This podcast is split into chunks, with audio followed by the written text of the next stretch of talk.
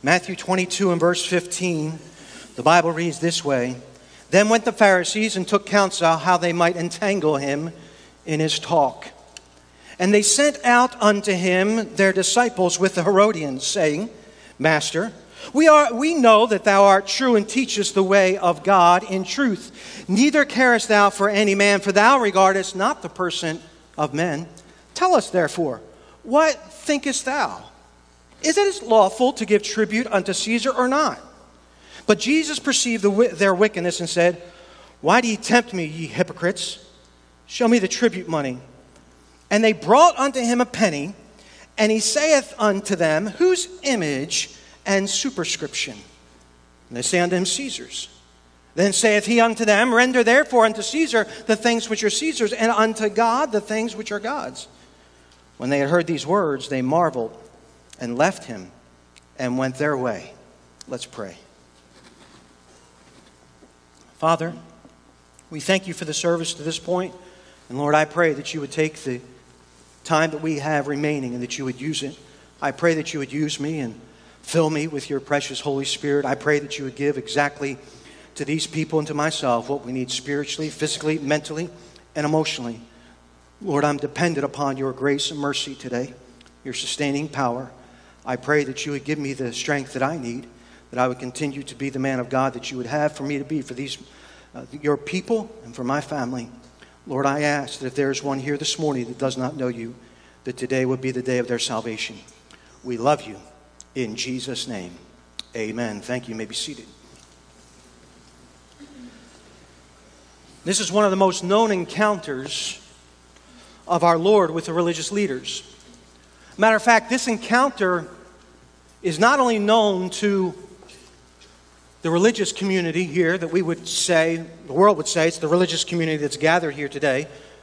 And it's not only known to the religious community, but this encounter with the Lord is known to many in the unsaved world. The reason being is because it has to do with taxes. If you look at the IRS in 2018, they spent $11.7 billion to collect your taxes.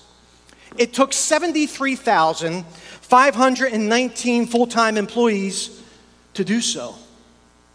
You know, we're coming up on an election year, and uh, you have heard and you'll continue to hear about one candidate or another. You're going to hear about one candidate, how they're going to lower your taxes, right?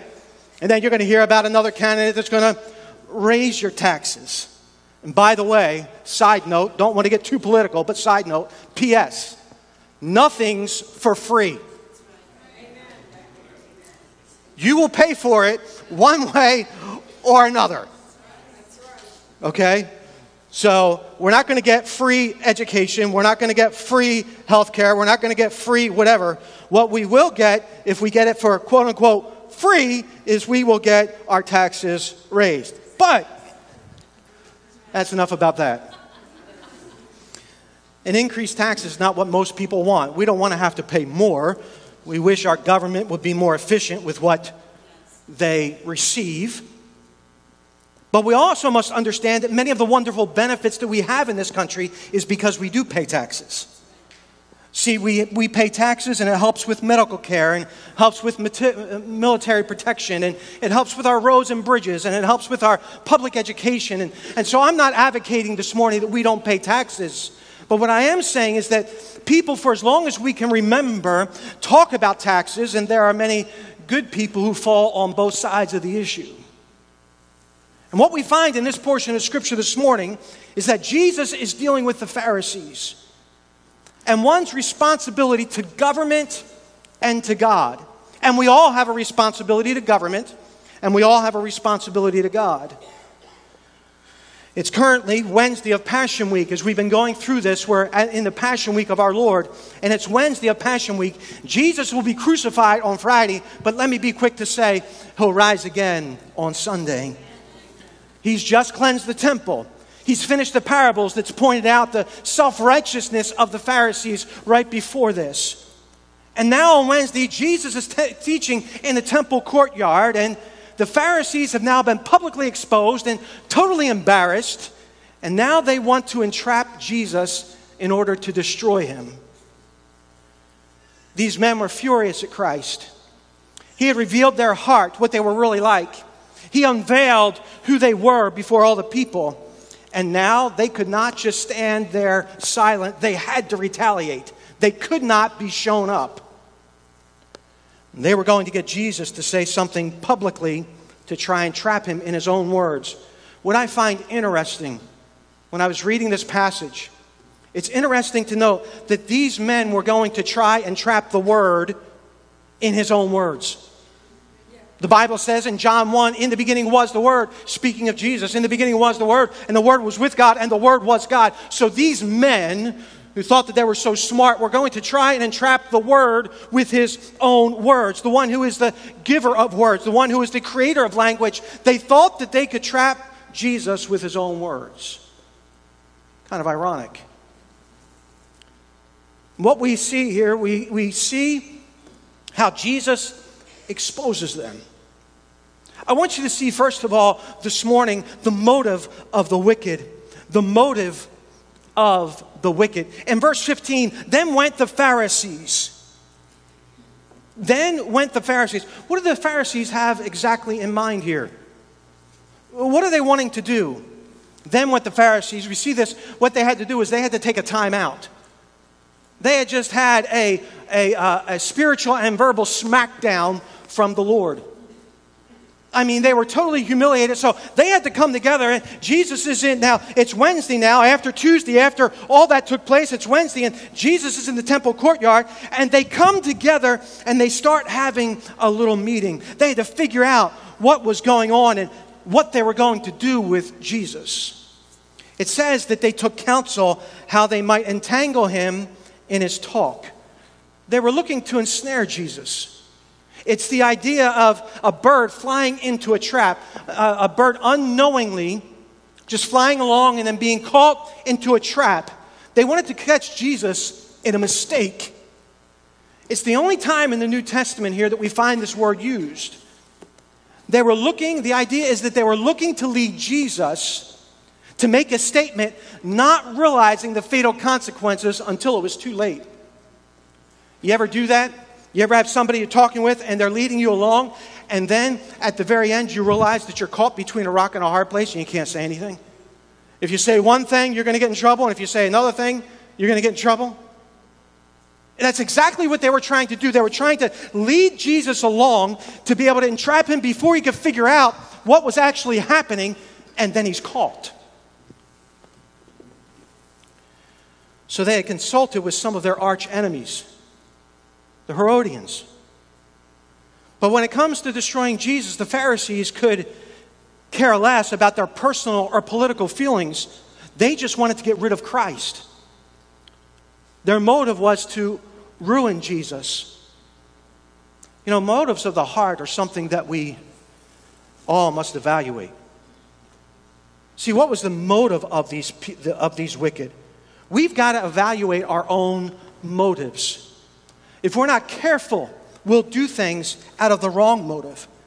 We need to ask ourselves this morning why did I come to church this morning? Did you come because you didn't want to get a call from the office? Because, man, it's been three weeks and I haven't been there. Uh, did you come because you're afraid that maybe Pastor writes you a little note, say, hey, I, I missed you? Did you come because you knew that your friends were going to be here? Or, young person, did you come because you had to? And the only reason I'm here is because mom and dad make me come. Or did you come because you love Jesus? Did you come because you wanted to sing praises unto God corporately? Did you come because you wanted to encourage another believer this morning? Did you come because you wanted to pray with somebody? Did you come because you wanted to worship the Creator God? See, our motives tell us more about ourselves than what we really want to give credit to. See, we need to ask ourselves Why are we doing what we're doing? Why are we saying what we're saying? Why are we going where we're going? See, the truth that we can learn from this is that motive, motive is something that we need to be willing to check against the scriptures. In Hebrews, write this down. Hebrews chapter 4 and verse 12, the Bible says, For the word of God is quick and powerful and sharper than any two edged sword, piercing even to the dividing of sunder of soul and spirit and of the joints and marrow, and is a discerner of the thoughts and intents of the heart. You say, well, what should I check my motives against? You check them against the Word of God. You check them against the Word of God. See, their motive was wicked. Oh, they pretended pretty well. In front of everybody else, they looked good. They, they, they, they said the right thing. They did the right thing. They acted the right way. But their motive was wrong. See, if you check your motives against the Word of God and make any necessary adjustments, you won't have to worry about what others are thinking of you. You won't have to worry about that. See, there, there are plenty of people that will judge your motives, but if, if you know that you are right with God and you're right with uh, other brethren, you can, you can be able to uh, live comfortably, put your head on the pillow at night, and if those people think negatively about you, that's on them, not on me. Why? Because my motives have been checked by the Word of God. You know what I find interesting that many times in a church setting, people are always trying to figure out and judge what's the motive of the pastor? What is he up to? what's going on? You know what the Bible tells us? That we are to think the best of people. That's what love does. That's what love does. And you know, if we were to take that, instead of trying to judge motives, because we really can't judge motives, the Word of God can. But if we were to take that, do you know how much talking would stop? It's unbelievable. It really is. It just it just quells everything. That you know what? I'm going to think the best of that person. I'm not going to believe that. I'm going to I, am going to take what uh, I believe is true about that person and think that. What's the Bible say that we are to think on those things that are good and pure and lovely and just. But most of us, if we're not careful, you know what we're doing? We're always evaluating, we're always, we're always questioning, we're always judging somebody else's motive. What's he up to? What's she up to? What are they doing? Wonder why they wonder why they did this. You know what I found? There's more to the story than what you and I realize. Seeing these people, these religious leaders, their motive was wicked. It was wicked. But not only was their motive wicked, take a look at the manner of the wicked in verse 16. The manner of the wicked. And they sent out unto him their disciples. Verse 16. The manner of the wicked. You know what I find out about these Pharisees? They are cowards. They are cowards. They have no backbone. They have no backbone whatsoever. Why is that? The Pharisees wouldn't go to Jesus. See, they had already been humiliated. What does it say? It says that they sent out their disciples. Almost once again trying to trick Jesus because, hey, Jesus probably already knows us and knows that we wouldn't be true people, wouldn't be asking an honest question. So we're going to send some of our lowly little bit disciples. He probably doesn't know them, they're just in training, and we'll send them to Jesus because he probably won't know them. And number two, I really don't feel like being humiliated again. See, they, they, they had no backbone. They sent someone else to do their dirty work. Take a look at Matthew chapter 21 because we see that Jesus had just exposed them for being prideful, self righteous, and dishonest people. They couldn't go to Jesus with an honest heart, with a pure heart. Matthew 21 and verse 45. And when the chief priests and Pharisees had heard his parables, they perceived that they spake of him, of them. But when they sought to lay hands on him, they feared the multitude because they took him for a prophet. But it even goes further. Take a look at the rest of verse 16. Not only did they send the disciples, he sends the Herodians. It's interesting because I mentioned before the Herodians, they were opposite. They were at the opposite end on the political spectrum. You couldn't get any more opposite. We had two types of political people here. We had the Pharisees and we had the Herodians. See, at this time, the Jews were underneath Roman occupation. The Romans had conquered the Jewish nation, the nation of Israel, and they were underneath the Roman occupation. And therefore, what that meant was that they were ruled by Roman law. And the Pharisees hated that. See, because they were underneath Roman law, they had to pay taxes to Rome. And the Pharisees resented that they had to pay taxes to Rome. And they looked at that, the Pharisees looked at that as an infringement upon Jewish law. The Pharisees were vocally anti Rome. They hated Rome. They were totally against Rome and the occupation. They despised the Roman oppression. Now, Herodians, on the other hand, they were pro Rome. They, they didn't have a problem necessarily with Rome. They were a small group of Jews that, that were really loyal to Herod. And they made their peace with the occupying invaders, and they saw ta- paying their taxes as an appropriate way to be a responsible and good citizen. So now we've got two polar opposites. And they come to Jesus. We have the Herodians and the disciples of the Pharisees coming to Jesus deceitfully and pretending to be someone who they weren't.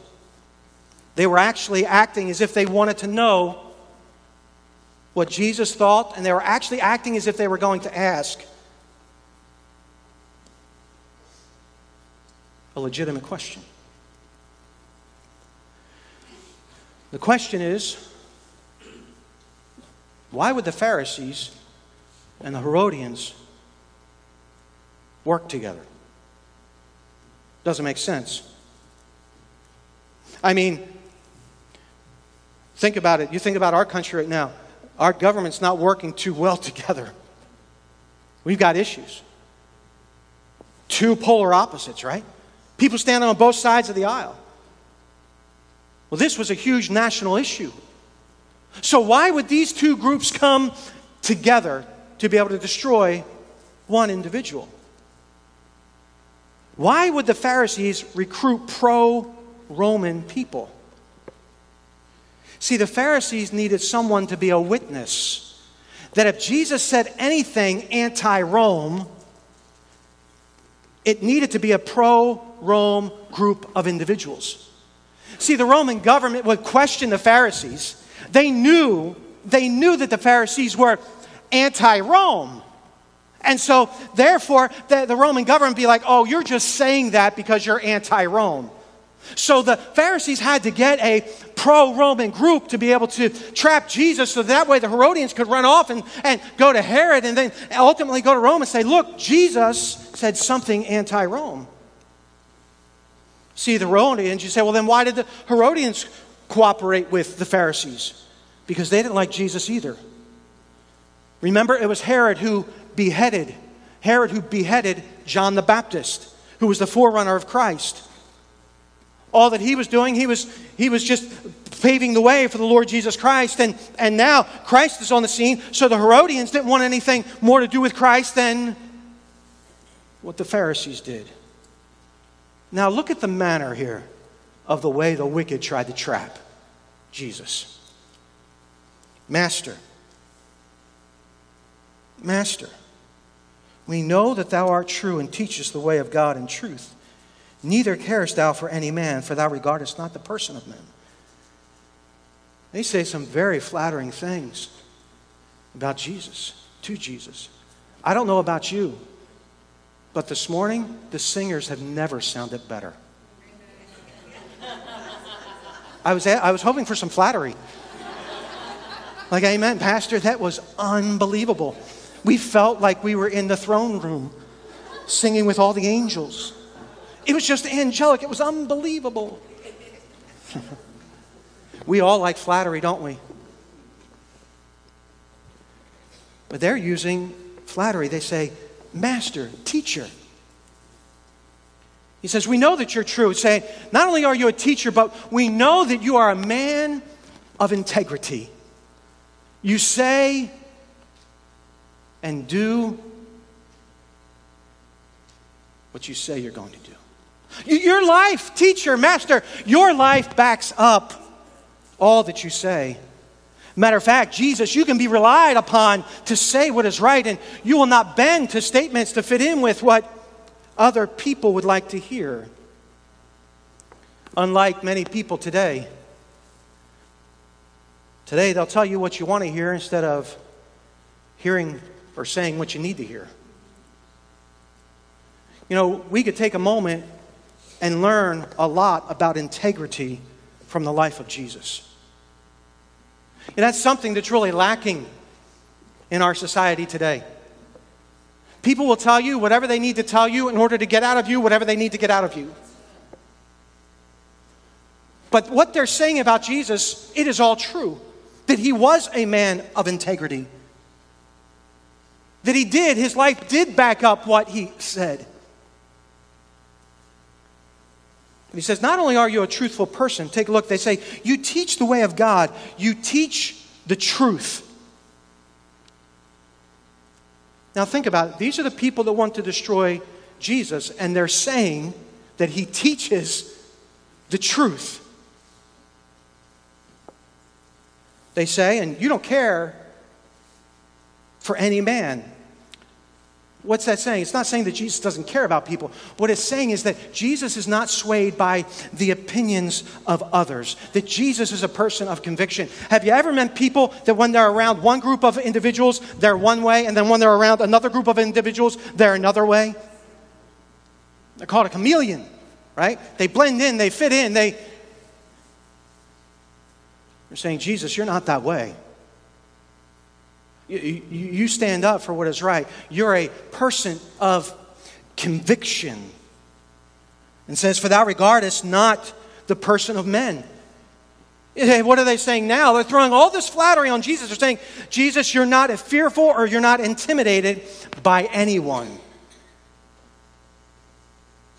I don't know about you guys, but that'd be nice to be able to hear somebody say that about you, about me.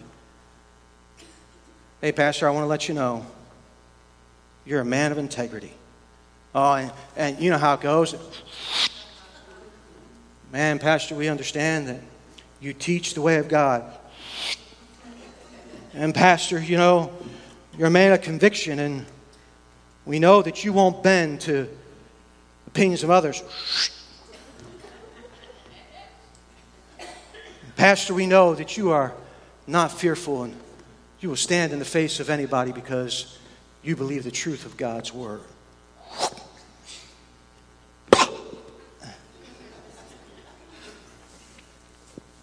You know as well as I do. We'd be like, oh, no, no, no, no, come on. No. But inside, you're like, yeah, come on, come on, come on, come on. A little bit more.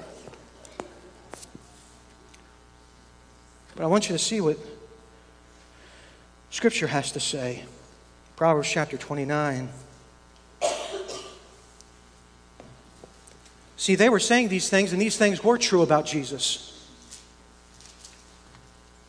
But they were trying to use this as another trap. They were trying to use flattery to get to Jesus. The Old Testament talks about this in Proverbs. Take a look at Proverbs chapter 29 and verse 5. A man that flattereth his neighbor spreadeth a net for his feet. A man that flattereth his neighbor spreadeth a net for his feet. My dad taught me a long time ago. He said, Son, do this. If you, when you get in the ministry, you need to remember this. Don't believe all the good that's said about you, and don't believe all the bad. If you do that, you'll be all right. It's the truth. It's the truth. See, and we like flattery and we think that it's a good thing, but what's happening is someone's actually spreading a net for our feet, and they may not be doing that on purpose, but we'll fall into it. We'll start to believe the headlines. What happens? Pride cometh before a fall. That's exactly what they were trying to get Jesus to do. They were, remember, it's like a bird going into a net. They were trying to ensnare Jesus with this method. And now their manner is that they're trying to use this flattery to entrap Jesus. They were spreading a net for Jesus to fall into. But I want you to see, thirdly, this morning, the strike of the wicked. The strike of the wicked. Take a look, if you would, please, in verse 17. Verse 17 Tell us, therefore, what thinkest thou? Is it lawful to give tribute unto Caesar or not? Now they feel that they've set Jesus up. Now they feel that they've got him and they're, they're getting ready to ask a very simple question. Here you go, folks. Jesus, what's your opinion? What do you think? We like to give our opinions, don't we? We really do. We like to give our opinions on that. I heard one time somebody say, opinions are like armpits. Most of the time they stink. You know. But we do. We like to give our opinions. I go around and I'll ask somebody, hey, well, what's your opinion on this? And man, we've got, we've got a wealth of knowledge. Even if we don't know anything, we've got a wealth of knowledge on it because we're going to give our opinion. Man, they, they want our opinion. They, they want to know what we think. What does that do? That makes us feel important. Folks, can I remind you, you don't get your worth from anybody else. You get your worth from the Lord Jesus Christ. If nobody ever asked your opinion ever again, or my opinion ever again, that doesn't make you any less valuable to the Lord Jesus Christ or any less of an individual. But they asked Jesus, say, Jesus, what's your opinion on this matter, this matter of paying taxes? The Romans had many taxes that the people had to pay. But one of the, one of the, the taxes that the Herodians and the disciples of the Pharisees were asking, they were asking about a specific tax. It was a census tax, or it was a what we would call a poll tax. So they were asking Jesus, Jesus, what's your opinion on paying this poll tax once a year, this census tax once a year? It was a personal tax on individuals and the amount of the tax was a denarius or denarii. And it's one day's wage. It was equivalent to one day's wage. So instead of getting paid for 365 days a year, you're going to get paid, but you're going to at least give back one day. So really, you only get 364 days a year. And everyone had to pay it. And it was done yearly. And that did not sit well with the majority of Jews. See, the Jews believed that they were a theocracy. They were underneath the rule of God and not underneath the rule of any man. And this tax did not give any benefit to them. It was not like the other taxes that they had paid, they received benefits from them. And it was paid to the Roman government just to fill their coffers. And this was a huge issue with these people. And these people, the, the, the, Herodians and the disciples of the Pharisees, went to, to right to a national issue. Here you go. It would be like this the abortion issue. That's a national issue, is it not? I mean, it's dividing our country.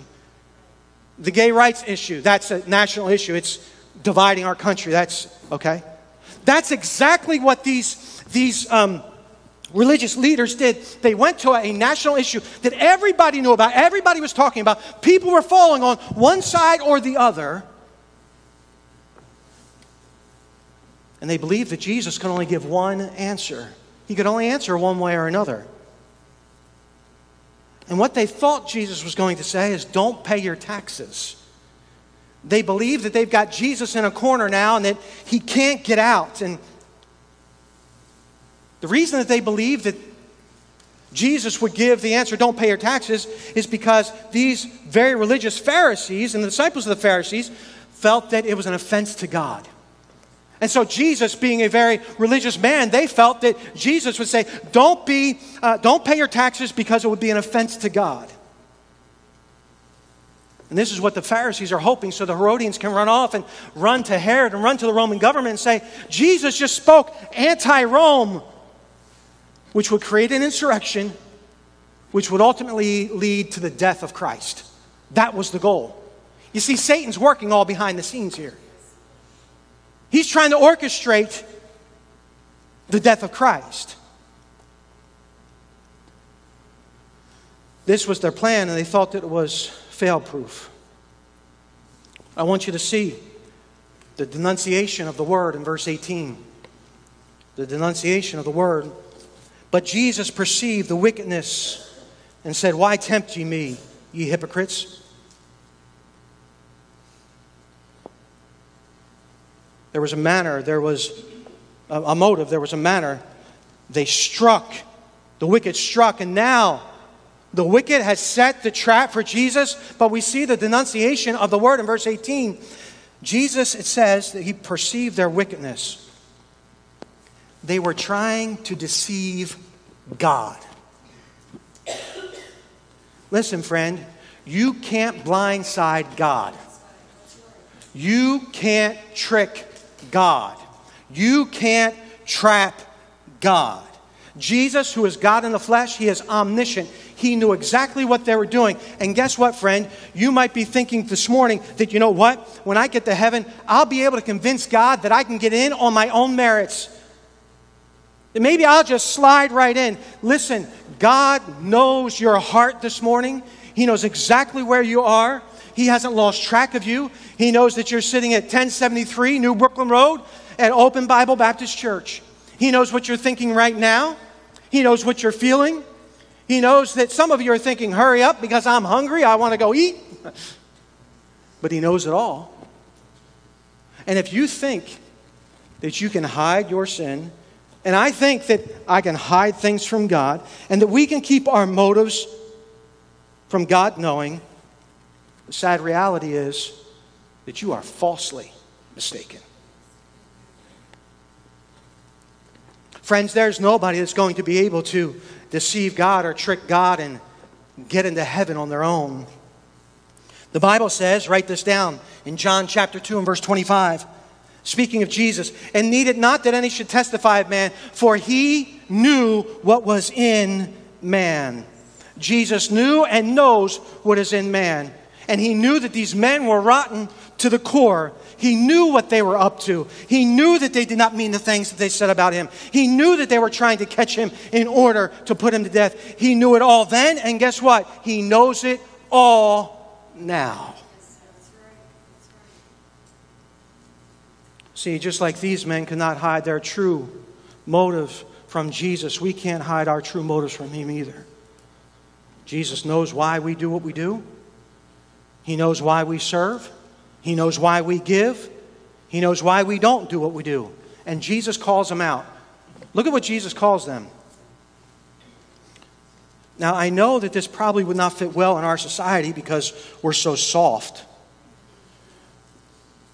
But Jesus perceived the wickedness of their hearts. Why tempt ye, ye bad, bad men? Ye naughty boys. Oh, ye people who have disappointed me. No, now remember, Jesus is teaching in the temple, and there are hundreds. Remember, this is Passion Week. Hundreds, if not thousands of people around, and they come up trying to trap Jesus, and Jesus turns around and looks at them and say, Why tempt me? Why, why are you tempting me, you hypocrites? He calls them out for what they are. He says, basically, do you really think that I'm going to fall for this? Do you really think that I can be trapped with what you're trying to get me to do? Do you really think that I'm going to fail? And once again, Jesus unmasks the religious leaders, the denunciation of the word. He calls them what they really are. You see, folks, you can hide things from people in this church. You can hide things from the deacons. You can hide things from the pastor. Young person, you can hide a lot from your parents. You can hide a whole lot. Let me tell you something. There's one who you can't hide anything from. And you know, when we're trying to play both sides of the fence, we are no better than those disciples and Herodians. You know what we are? we're hypocrites. See, the reason why the world so many times will say, I'm not going to go to that church because I remember someone who went to that church and here's the illustration from the word, verses 19 and 20. The illustration from the word. Show me the tribute money. And they brought unto him a penny, and he saith unto him, Whose image and superscription? This is really the heart of the text right here. Jesus totally blows these hypocrites away.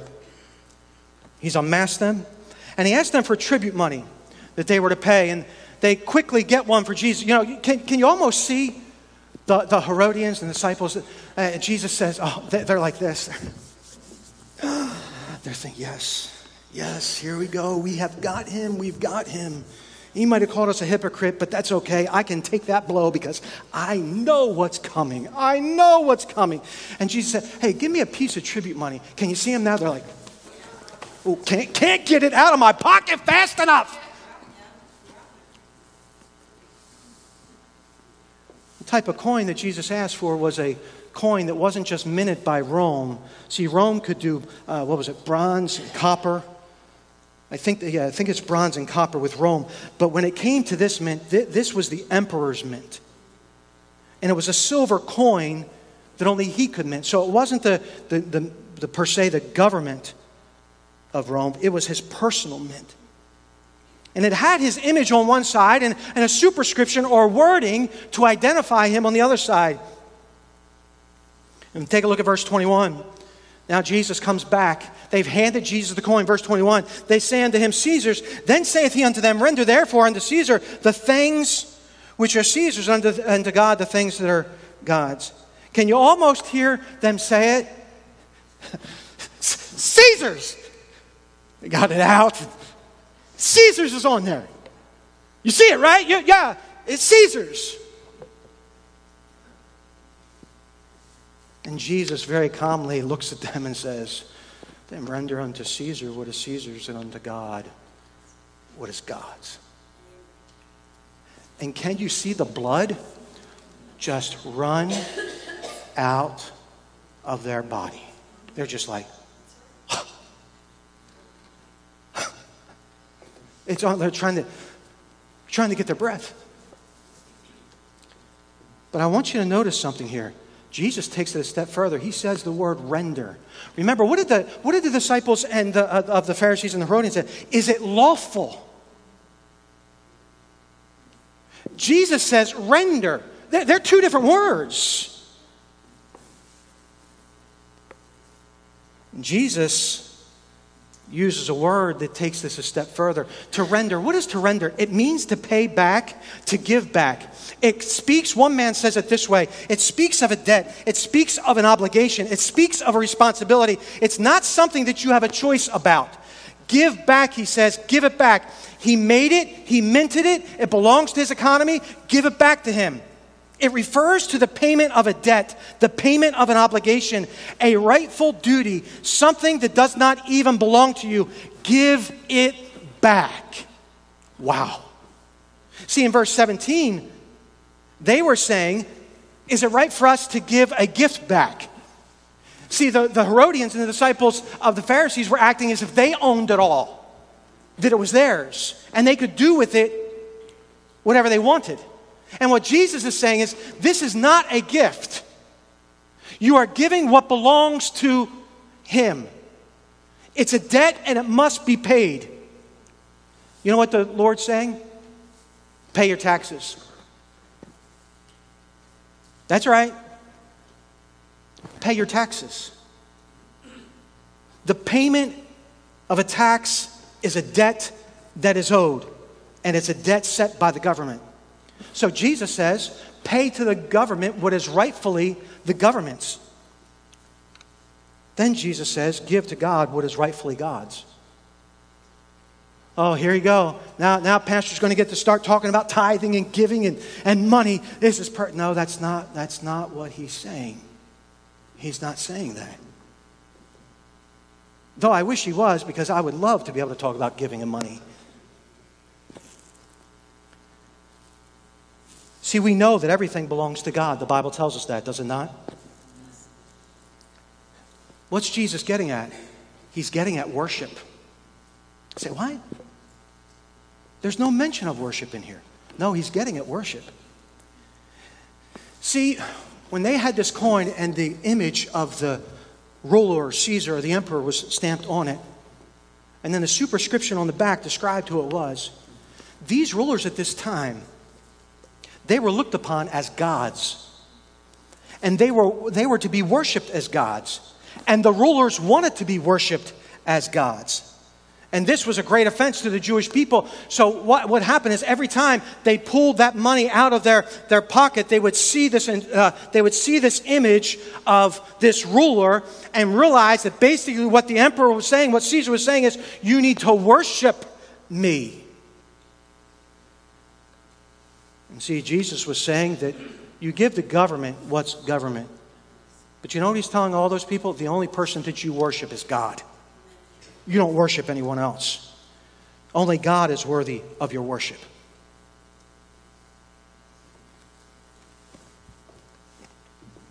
And look what the religious leaders did after all of this. They left and went their way. Guess what? That's the same thing that everybody does that rejects the gospel of the Lord Jesus Christ. They went, they, they, they went, they left and went their way.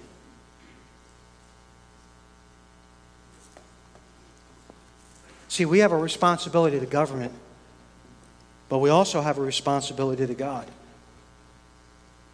And our responsibility to God is that the only thing that we should ever worship in our life is Him and Him alone. You say, How do I know if the only thing that I am willing to worship is God? If everything else was taken away from you, everything, your health, your finances, your home, your family, everything, the clothes upon your back, would you still praise Him for being a good God?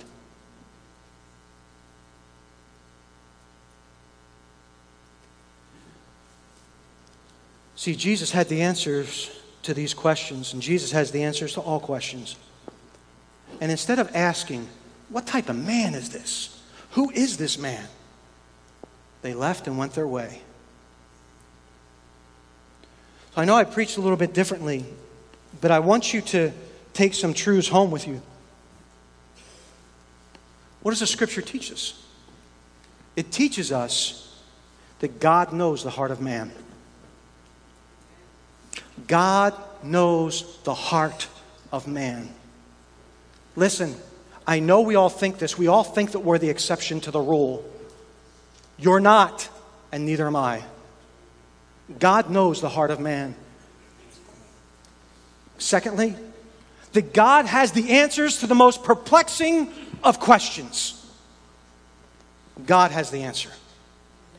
I may not have the answer. I might have to tell you, I don't know. I have no problem saying that. But God has the answers to the most perplexing question. Thirdly, what else do we learn from this? Now, listen. God wants us to be obedient to government that is over us, no matter, listen, how corrupt or evil they may be. I didn't say that we have to agree but we need to obey the laws. The only time that we have authority to disobey the law is when the law goes against the law of God.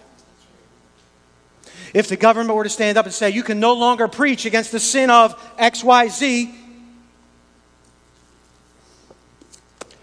well, I'm going to let you know I'm going to preach against that sin if that's what it comes to in the Word of God. I come to that portion of Scripture you know how I preach. I preach systematically through the Word of God, and we come to that portion of Scripture, and it's mentioned in that portion of Scripture. Guess what? It doesn't matter what government says, I'm going to preach what the Bible says.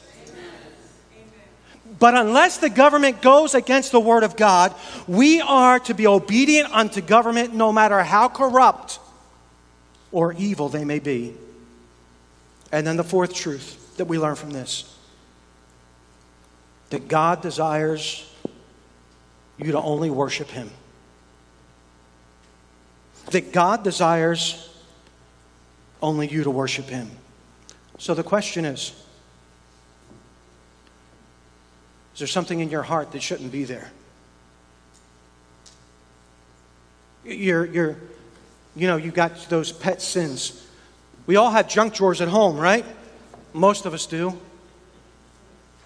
I want you to take a look at your junk drawer of your heart. You know, stuff in junk drawers, it should have been thrown out, right? You go in there and you're like, man, I should have thrown this out four years ago. You know. When we were moving in, we had someone over our house and helping us move in, and they, my wife said, Go ahead and go through the, the spices, and whatever spices are bad, you can, you can just throw them away. Man, we had so many old, overdated spices. I finally figured out that's why I lost my hair. It was bad spices wife was poisoning me. But you know, that's a junk drawer, right?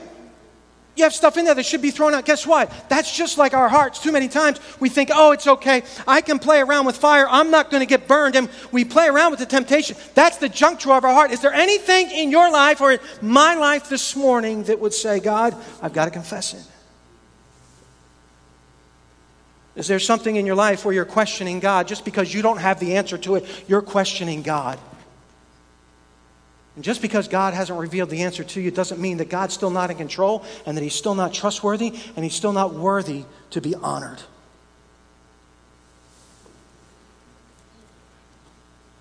How about this morning? Say, I can't stand our president. I can't stand our government. You know, the Bible says as Christians, it doesn't matter who's in the office Democrat, Republican, Pink Party, Purple Party, Independent, you know, Libertarian, whatever. But you know what the Bible tells us, Christian? We're to pray for our rulers. It doesn't mean that we have to agree with every single decision. It doesn't even mean that we have to like their politics. But it does mean that we need to pray for righteous judgment and the people around them that would judge righteously, that we would be obedient unto the government? And then, fourthly, is there anything in your life that you love more than Jesus? Is there anything in your life more than you love Jesus? Maybe we need to do business with the Lord this morning because we have a responsibility to the government, but we also have a responsibility to God.